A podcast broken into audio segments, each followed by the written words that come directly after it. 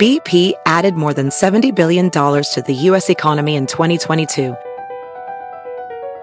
Investments like acquiring America's largest biogas producer, Archaea Energy, and starting up new infrastructure in the Gulf of Mexico. It's and, not or.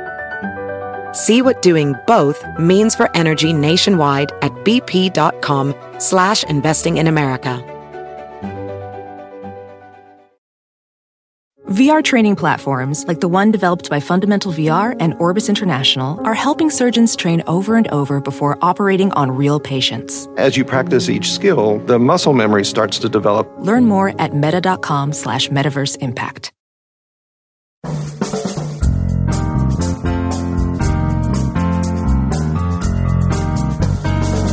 Brett McKay here, and welcome to another edition of the Art of Manliness podcast.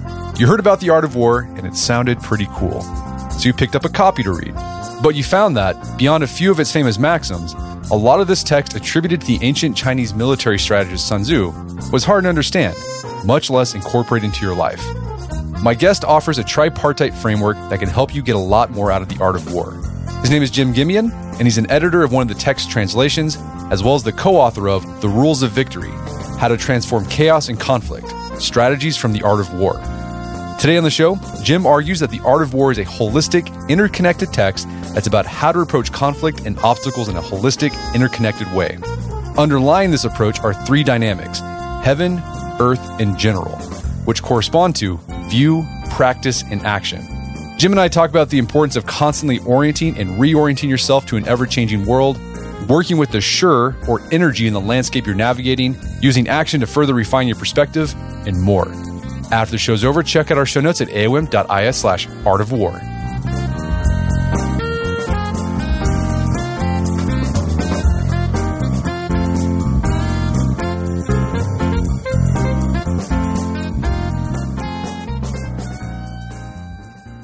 All right, Jim Gimian, welcome to the show. Hey, thanks, Brett. Thanks for inviting me. Good to talk to you. So, you co authored a book called The Rules of Victory How to Transform Chaos and Conflict. And this is basically you and your co author have taken the things you talk about in your consulting work, leadership consulting, about lessons from Sun Tzu's The Art of War. I'm curious, how did you end up teaching leadership programs based on this Chinese text of war strategy? Yeah, it's a good question. It's it's a it's a long story, and I'll give away a little bit of my age here. You know, it really started, you know, like a lot of things we discover that are helpful and valuable in our lives. It started with an experience of being disappointed and being disillusioned and having the feeling that, you know, things should be better than this. And that happened to be in a number of different areas simultaneously. And it goes back to the years I was in college. I was at Stanford in the late 60s. And, you know, it was a great small college at that point with a great reputation. And I went full of pep and looking to become one of the great leaders, as everybody does at 17. It was possible in those days to get to know your professors very well, which I did. They were arguably the leaders in their field. And part of getting to know them is you get invited to their houses and meet their families and observe close in. And what became evident really quickly is there was no transfer between the wisdom that they attained as their big heroes in their field of expertise and the way they treated their family at home. And I, I just thought, I don't think I want to wind up where this road leads. And, you know, this was also the time a tremendous amount of disruption and disillusionment and disintegration of, of structures in our society in the late 60s, the anti-war, civil rights, counterculture, psychedelic era. And, you know, I was able to witness firsthand the anti war movement very close up. And it soon became clear that neither side really had any kind of insight into how to overcome aggression. And, you know, as a young guy who kind of reverted to force and aggression to solve my problems, I just again saw there was no real, no real insight. So the final, I think, part of it was, you know, this was the psychedelic era, and there were opportunities to take classes in, you know, using hallucinogens to understand more about your mind. And I, I took a couple of those classes, speaking metaphorically here, of course. And it was tremendously eye opening. You know, it, it showed that reality was not something that was fixed and more than that, my version of reality wasn't always the the only one. So those kind of propelled me out of the college scene and really took me into the art of war, among other things, in the early 70s. And that started me on a, a long course. I found a, a group of friends and colleagues, other men who were studying it. So we kind of had a, a men's group over a number of years. And little by little, you know, we saw that there was a lot of profundity that was not coming through in these older translations. So at the time, I had a good friend who was doing his PhD in Asian studies at UC Berkeley. So I said to him, you know, one day I said, So look, man, there's a lot of stuff in here that these other translations aren't bringing out. Let's do a translation with the men's group and you. And he looked at me without any hesitation and he said, You're crazy. We can't do that. So I left that conversation kind of with my my tail between my legs. I went back to the men's group and a couple of years later, I was at a conference. I was standing in the lunch line, and this friend, this guy who's just finished his degree in Asian studies and got a job at Bowdoin College, butts into the line. He looks at me and he says, Okay, Jim, I'm ready. So I say, Well, ready for what? And he says, You know, translate the art of war. And without skipping a beat, I looked at him and said, We can't do that. That's crazy. Well, we did. We started, and we started very simply. We took the parts of the text that really were most meaningful for us, often the sort of maxims or slogans that everybody knows, and we translated those. And little by little, they showed that there was a lot of profundity in those parts that were more opaque and that we didn't really make a connection to. Well, before too long, we had the whole thing translated. We submitted it to publishers, signed a contract, and now, you know, sold over a million copies. Uh, in 11 languages. And, and that is called The Art of War, the Denma translation. That was the first book, which has essays and a commentary that we wrote on the lines. So when that came out, I got asked to teach to people were saying, this is great stuff, but how do I actually do it in my life and in my leadership capacity? So I responded to those requests over five or seven years and the rules of victory is an attempt to summarize what I learned in responding to those people who ask the question, you know, how can I do this in my life? So, you know, it's been a long journey. It's never been like a, a franchise or a full time gig, but it's been constant, it's been continuous and kind of spread by natural connections. People like you who, you know, somehow connected to the book, saw some insights there that they thought would be helpful for them and had a genuine connection to it. And that led me to, you know, more work. Now that I'm kind of scaling down my work in the nonprofit sector, I'm able to engage more with the teaching and the coaching around the art of war. And it now leads me to this conversation with you. So, The Art of War, I think it's a book that really, I think young men, I remember in high school, I picked up a copy from Barnes and Noble, thinking that would provide some sort of insight on how to be effective and conquer the world. And as you said, I think as a young man, I was really drawn to those maxims or slogans. What I hope this conversation does is it susses out and really fleshes out that bigger view, the the profundity that you were talking about. Before we do, let's talk about the art of war itself, the history of it. It was authored, or the, the author you often see there is this guy named Sun Tzu, who was Sun Tzu? Was it a real person? More than one person? It's kind of like asking who was Homer. You know, who was who wrote the Odyssey? yeah, yeah. Well, you know, by way of background, the art of war comes to us from what's called the Warring States period of China, roughly speaking, 500 to 200 BC. You know, at the start of this period, what we know as China on the mainland was maybe 75 or more small kingdoms and fiefdoms spending a lot of time either repelling invasions from the north mostly or, you know, trying to take over each other. So there was a lot of ongoing battles between them. And over some time, it sort of settled into about 15 larger kingdoms. And at the start of this time, there were no standing armies.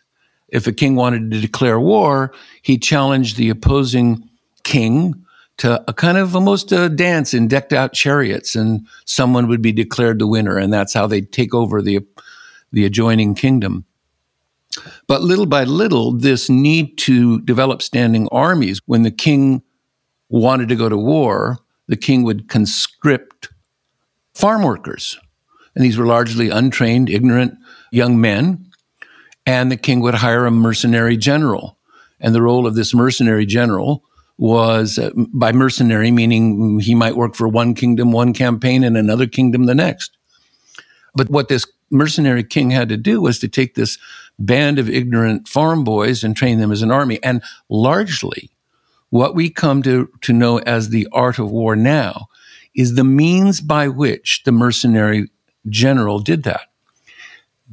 The Sun Tzu, we refer to the text as the Sun Tzu because it is a body of work that probably emerged over several generations during this period. Scholars themselves are mixed on the issue of was there a real historical character? Some say yes, some say maybe, some say no. I don't know. I don't know the answer to that, but I can tell you from our point of view, this represents a kind of a lineage, a conversation that went on over that period. And from our point of view, has continued to this day. Because if you read the literature, you will see not just the text itself, these 13 scant chapters that are left, but oodles of commentaries by military leaders across the centuries who are joining in the conversation. So when we do a workshop, most often in a corporate setting, we actually describe this as continuing that conversation. We're grappling with these same issues of how does one deal more effectively with conflict that's all around us in, you know, human existence? How can we do that better? What what means, what views, what methods lead to a more successful engagement with conflict. So it was written, kind of came about and during the Warring States period. And because of that, that shapes the strategies or the insights that you find in the art of war. So it's a period where there's lots of different kingdoms and they're constantly jockeying for position. One guy could be in charge for a little bit, then another guy. So it's very uncertain. Conflict was always happening. And that shapes what we get in the art of war. And what does that remind you of? Is that a description of anything else? Uh, yeah, today, modern yeah, day? today, yeah. I mean, like, yeah, yeah, That's right. Yeah, someone who owns, who's a business That's owner. right. You're competing. It's constantly shifting. Guys who were on top, you know, five years ago can be out of business today. Exactly, exactly. And that's one of the reasons why the lessons and the methodologies that were honed over hundreds of years in that setting in China are so applicable and valuable because it emerged in a time very similar to ours. And so the view, the elements that created successful and skillful techniques lead to the same now the ability to respond to uncertainty, to be able to shift quickly, to respond to the changes. And I think one element that we emphasize is that during that time in China, the worldview was that the world was not separate entities, but it was one interconnected, interdependent, constantly changing whole thing. And that's another way in which our view has shifted over the last 40 or 50 years. We used to see the world as individual things that we could act upon. Well, as things got more complex, as the whole uncertainty and the emergence of complexity as a kind of foremost way of looking at the world took over our view, it didn't work anymore. People had to throw out their strategic plans because they became useless within, you know, hours of being completed because everything had changed already. So the kinds of trainings of how to respond that, are, that come out of that time of seeing the world interconnected, now it's a little easier for us to see the interconnection. Social media, the internet, the weather patterns that are changing constantly, the way in which, you know, look at the supply chain issues in terms of interconnectivity. So we're able more genuinely to adopt a view that leads to skillful actions. It starts with that interconnected view. And we'll, talk more about that because that's a, a big important point from the art of war that you flesh out. But before we do, before we kind of flesh out this profundity you you want people to take away when they read your book, when you talk to people about the art of war, because I think a lot of people have maybe read quips of it. What do you think a lot of people get wrong or miss when they read the art of war?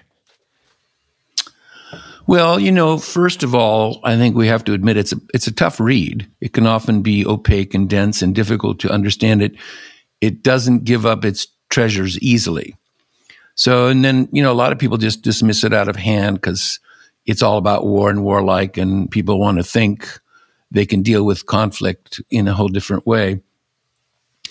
But I think, in my view, over the years, you know, the main thing is that as I just said, you know, the skillful actions actually arise from seeing the world as an interconnected whole.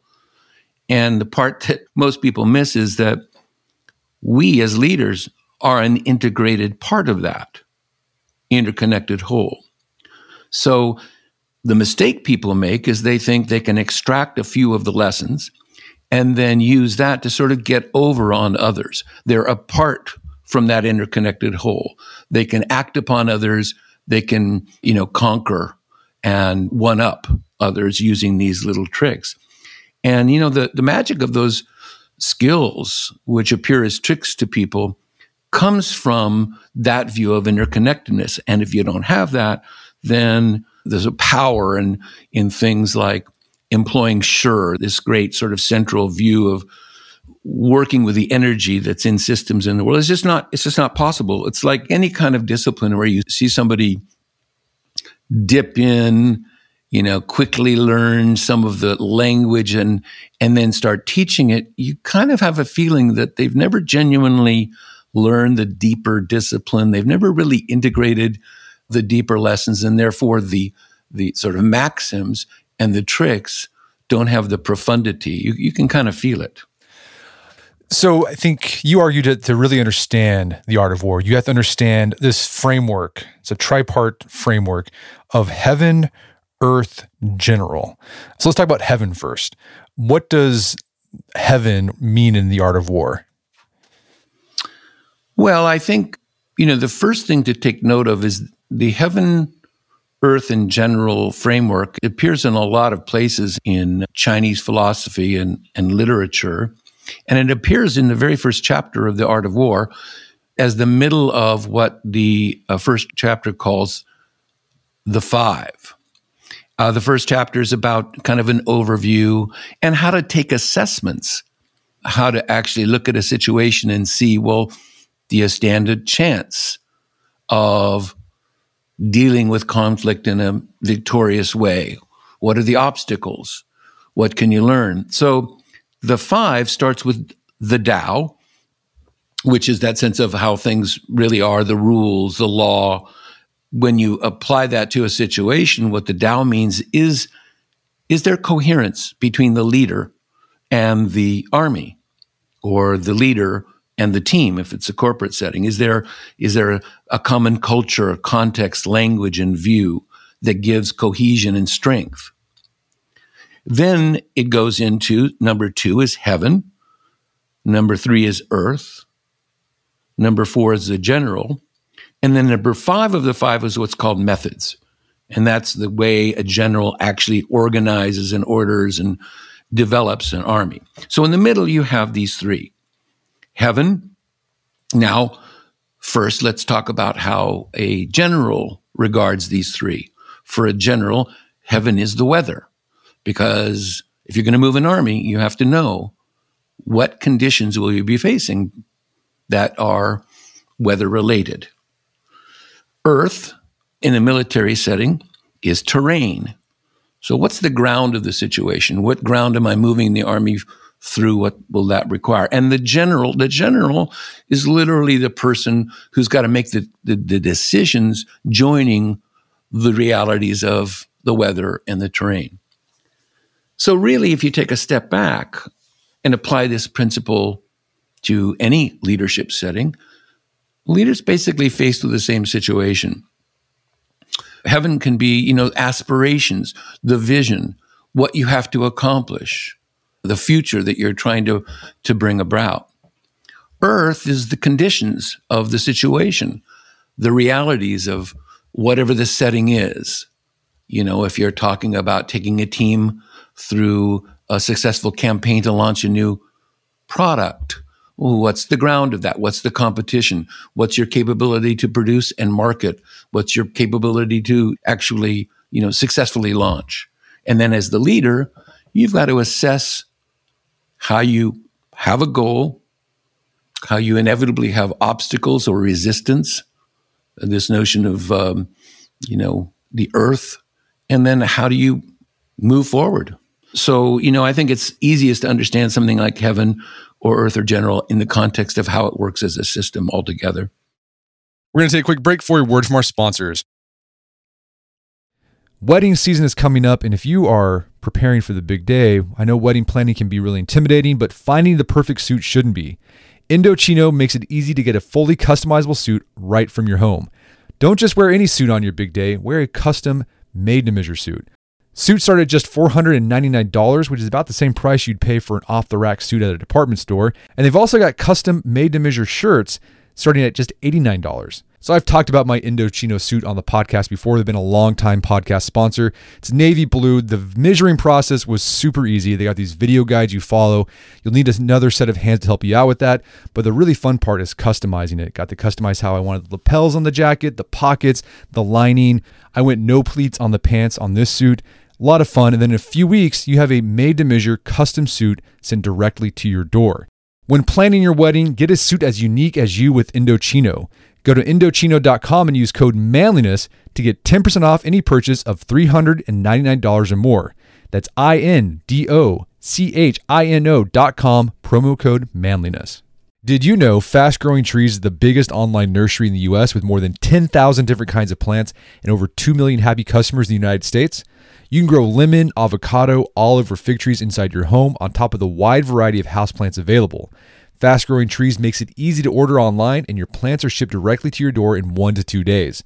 And along with their 30 day Alive and Thrive guarantee, they offer a free plant consultation forever. So I use Fast Growing Trees to order not an indoor tree, but an outdoor tree. There's an oak tree that was in our front yard that died a few years ago due to heat stress.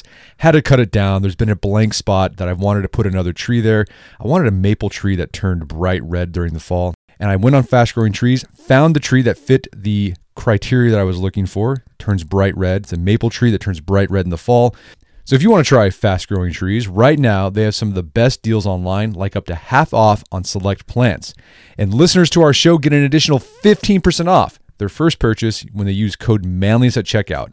That's an additional 15% off at fastgrowingtrees.com using code manliness at checkout.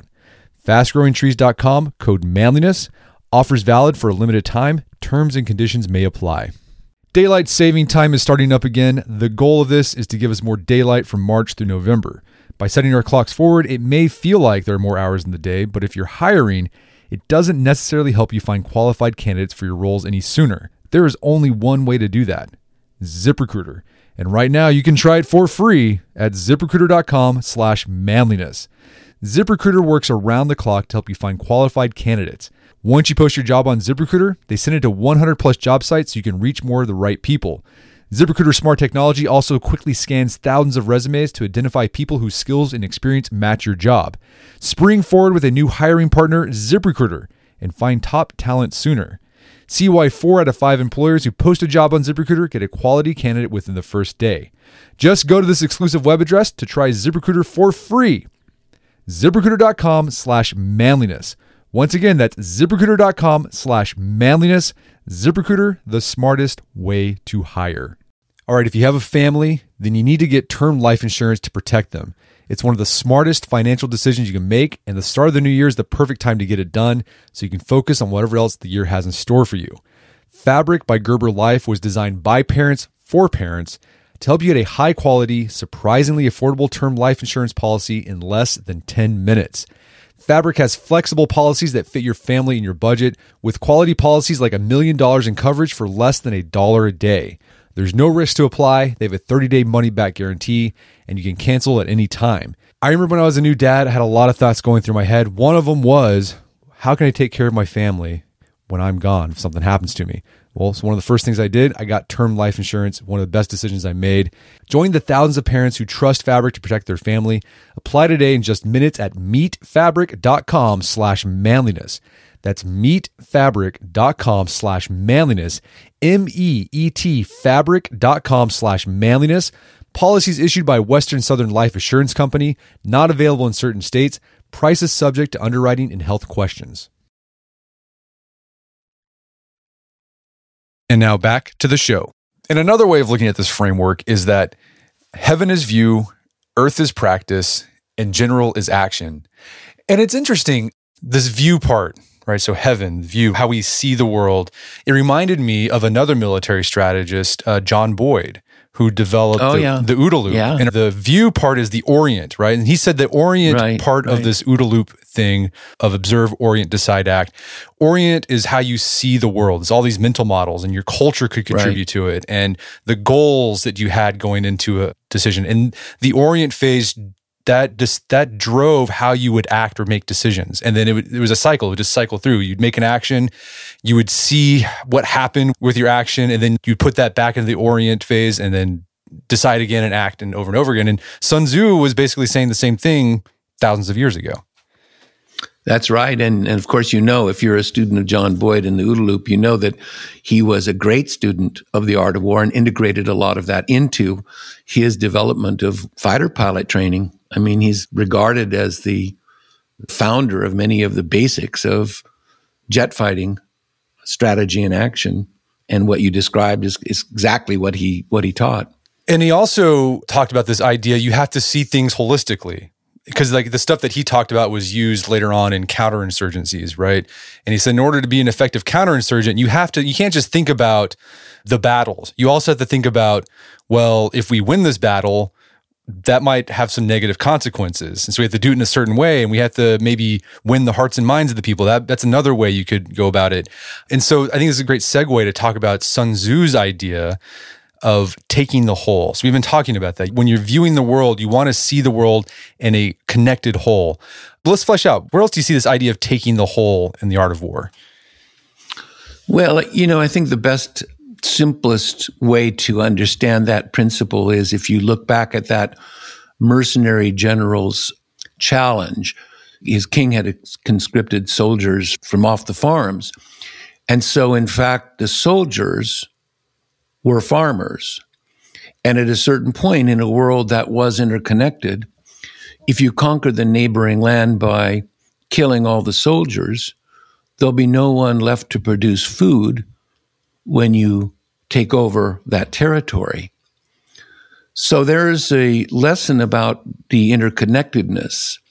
We have to see all the implications of how we respond to conflict because that employee in the company you take over is somebody you're going to rely on to produce the products of value of the company that you just took over. We have so many examples from people in the workshops that we do where they have actually shown we have a slide that shows farmer equals soldier with the circle and the line through it saying kill a soldier, kill a farmer, who've used that single slide to go to two of their reports, say one in production and one in accounting, who are squabbling and fighting about when the report's going to happen and what's the format. And the leader showing them that they need each other to be successful. So dealing with conflict has to has to include all the repercussions in order to have a meaningful, successful outcome.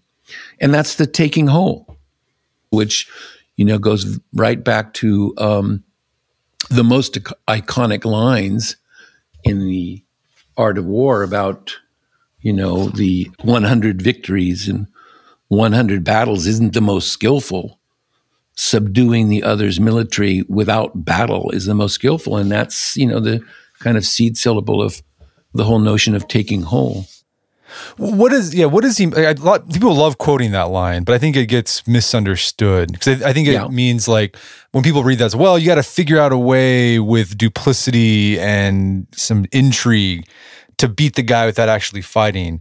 But it sounds like there's something more going on there, the way you describe it in the book.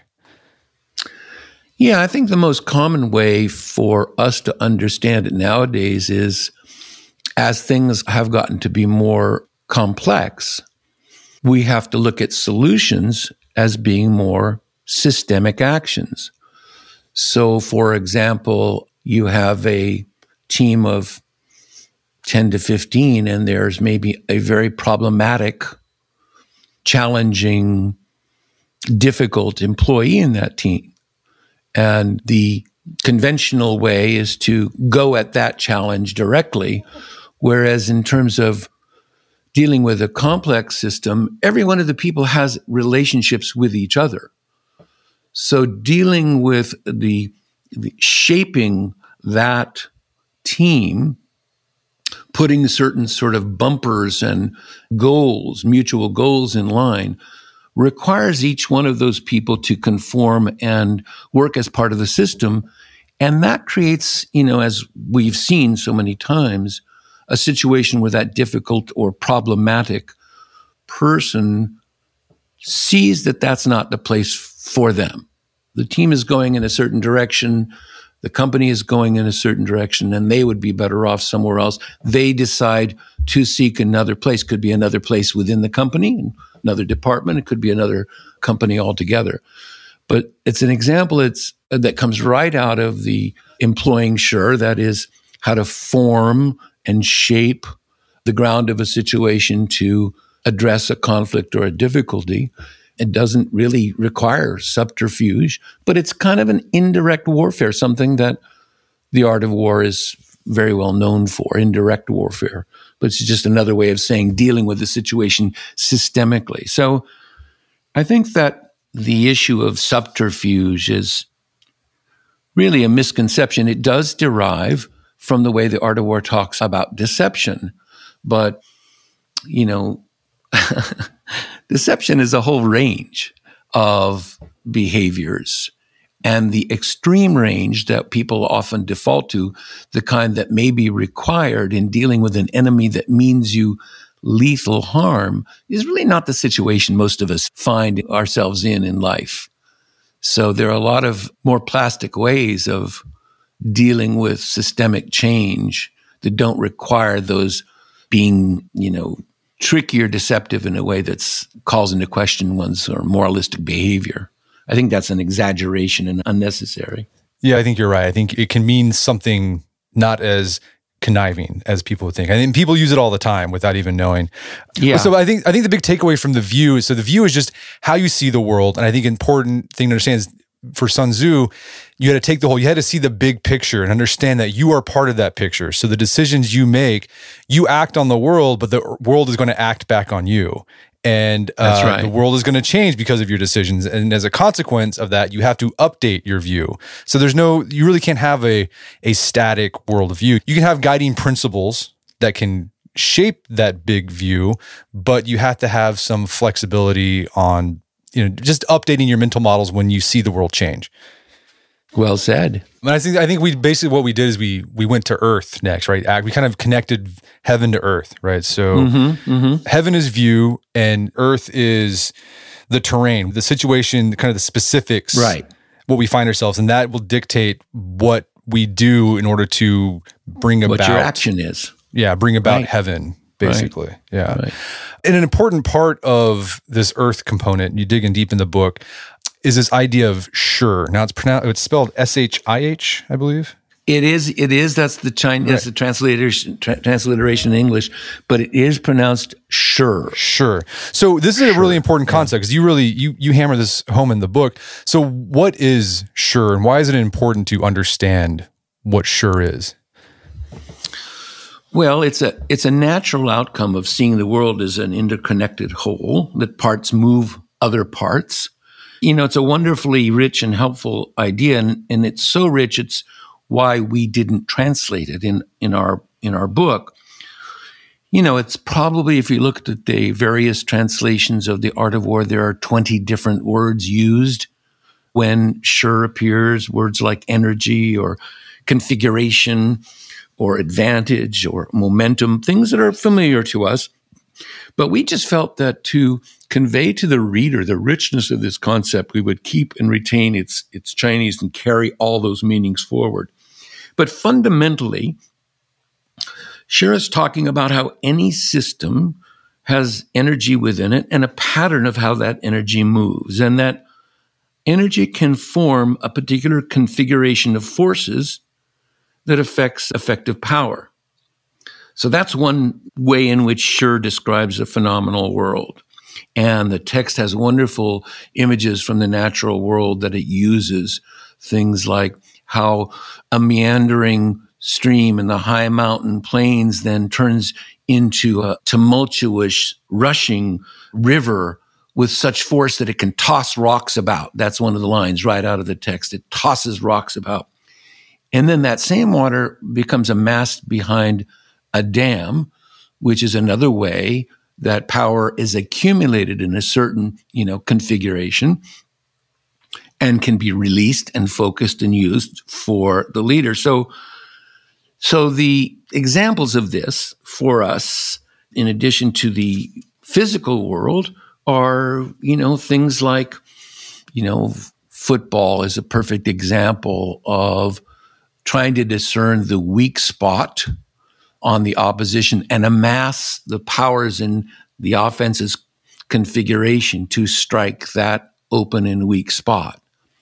You know, we have broad concepts like leverage or the tipping point popularized by Malcolm Gladwell, how alignment of forces within a situation make quick action possible that wasn't before. One of our kind of thought partners in this is a politician on the national scale. And before finding the art of war, he used to talk about is the situation ripe to take a particular action? Are the forces aligned? And now he talks to his staff in the language of the art of war. They talk about the shih and looking at the configuration, depending on, you know, for example, at one point, not that long ago, maybe a little over a year, it was about when to start bringing the attack message about China into the national dialogue.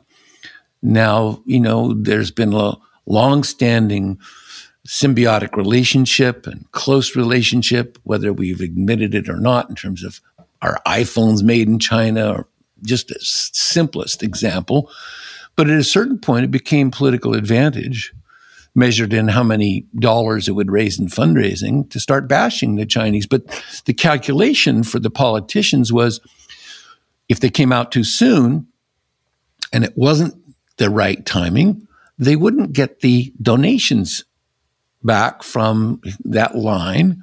So they had to kind of calculate when was the right moment. Now that's that's one possible way of sort of seeing about reading the situation, the alignment of the power in that situation. And as the text talks about in terms of employing shih, the good leader waits for the moment where the action is like rolling around rock down a steep hill. Doesn't take much effort because that's what that rock wants to do pull down by gravity. So, shih, it's hard to translate, but it's the juice. You know, it's the mojo. When I was reading the book and I saw shih, I was thinking momentum. You know, it's the momentum that shows up in the terrain, in the earth, you know, in the circumstances you find yourself in. And you really can't control it. But a good leader, you know, he can he can nudge it. He he he can recognize it and and be ready to take advantage of it when it does appear. So we've talked about heaven and earth or view and practice. Let's talk about action. And you say that before you take action or you know skilled action, it's important to engage in what you called knowing, which is a direct ongoing relationship in connection with the elements of your life. And we can know by using our senses and picking up on patterns. But there are challenges and limitations to knowing. And I think everyone, you know, everyone's heard about cognitive biases and how they can hinder our view. And if our view is clouded, then we can't take right action. What the art of war says is that victory is created long before the battle arises. So before we take skillful action, we have to try to get our thinking, you know, our view as clear as possible. But then I think too, you know, action is also the way to figure out if your view is correct or not, right? It's like it's feedback. That's right. It's a feedback loop, just yeah. like uh, Boyd talked about too. Yeah. yeah. So you, you take action to see if it's right, and it might be right, it might be wrong, and then you just take that feedback and then you put it back into your view. You take a look at the terrain, the practices that you're using, and then modify, and then you try action again. And I thought was a good point you made through the way you learn about action. A really effective way to learn about action is looking at the stories of other individuals, leaders who took action, so you can see what worked and what didn't work for them. So that's one of the reasons I love reading biographies. It's a way to see action in action. Yeah, no, I think that's really great. I think, you know, there's nothing nothing more powerful and we've learned this than than the story and narrative to move people. You know, oftentimes we're asked for examples about parts of uh, what we're right about in the rules of victory and you know, when you give an example, it's if it's not a story, it, and it winds up being a sort of one directional, didactic, almost solid lesson that somebody either has to repeat or they'll fail. And if you tell a story, a person can see themselves in that and they can see the possible skillful action that may arise for them in a similar situation. You know, one of the great lines people will pick up on in the art of war is that victories cannot be transmitted in advance. So you can't tell somebody exactly what the best action in their story is going to be, but a story shared as an example that can widen the you know possible options for another person. So it's about helping somebody discover insight rather than giving them a prescribed set of rules that they have to follow. So, what's one thing you think listeners can start doing today to better understand the art of war and start implementing this view, practice, action mindset in their lives? You know, it's interesting you you put it that way. When when we do the workshops, usually they're two day workshops we do in corporate settings. One of the first things we say is, you know, you're going to hear a lot of new terminology and ideas don't try to swallow it all. Just look for one thing, just one thing that speaks to you, that makes you go, hmm, that makes sense to me, and I can see how it could have a positive benefit in my life. And that one thing, in fact, in terms of the way the art of war is structured, gives you access to the whole thing. I mean, we describe the text as as holistic and fractal, that it's so integrated, it's so repetitive that any part of it that speaks to you gives you a real genuine entryway to all of the rest of it. So, you know, that's what we encourage people to do. It can be one of the maxims that you described. You know, we describe them as slogans because they're simple, sentences that can trigger deep meaning and connection. You know, it could be something like soldier farmer that triggers the ability to take hold when you're confronted with a challenging situation rather than reverting to force, you know, to see how your solution can be inclusive of others' aspiration. So I think the other thing, you know, following along our discussion of how challenges and failed actions lead to more learning, I think one way of starting off with making the art of war more a genuine part of your life is, you know, whenever that moment arises for you, it could be an obstacle, a conflict, a seeming intractable situation. Be curious about your view. How are you seeing the situation? What limitations is your view putting on the situation? Just kind of um, almost a contemplative curiosity. And as long as that's done in a way that you have some kind of openness to the interconnectedness of the world around you, some kind of basic, you know, ongoing curiosity. And I think, you know, a sense of making friends with yourself, learning how you, you know, your emotions and your mind work, whatever means that is for you then it's possible to, you know, to make a genuine connection, to start being part of the dialogue, as I talked about earlier, to start entering into this sort of lineage of people who are looking to find a different way of dealing with conflict, a different way of dealing with obstacles as a leader. Well, Jim, this has been a great conversation. Where can people go to learn more about the book and your work?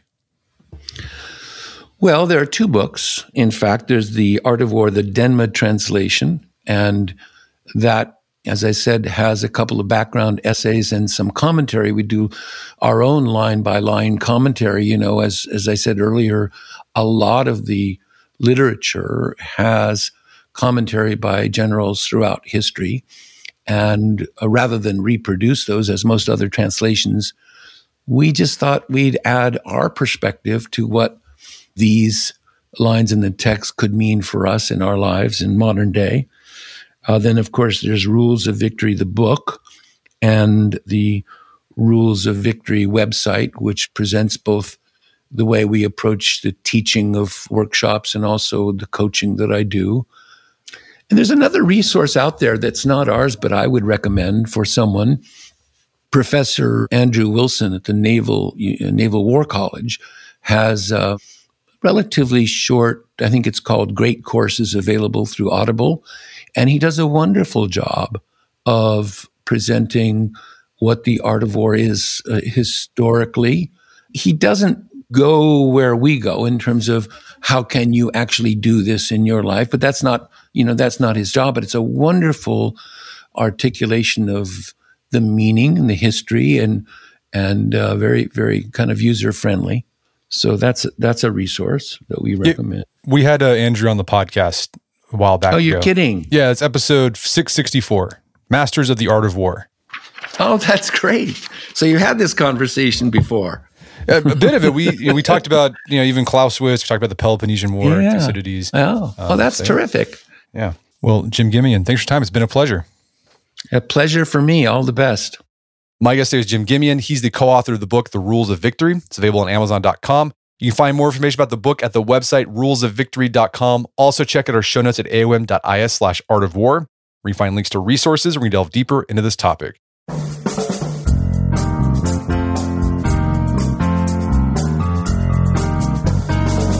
Well, that wraps up another edition of the AOM podcast. Every week, Kate and I work hard to distill interesting and actionable insights from the authors and leaders in a variety of fields and present them in an engaging, fluff and filler free episode that comes in under an hour. If you get something out of the show, please consider taking a minute to leave a review for it. It helps more people discover the AOM podcast, and we greatly appreciate it. And if you'd like to enjoy ad free episodes of the AOM podcast, you can do so on Stitcher Premium.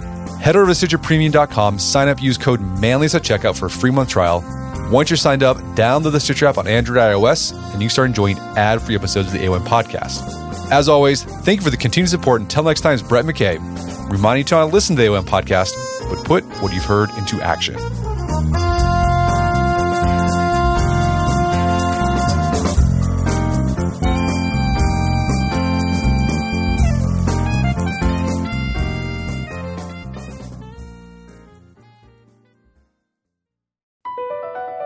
Across America, BP supports more than 275,000 jobs to keep energy flowing.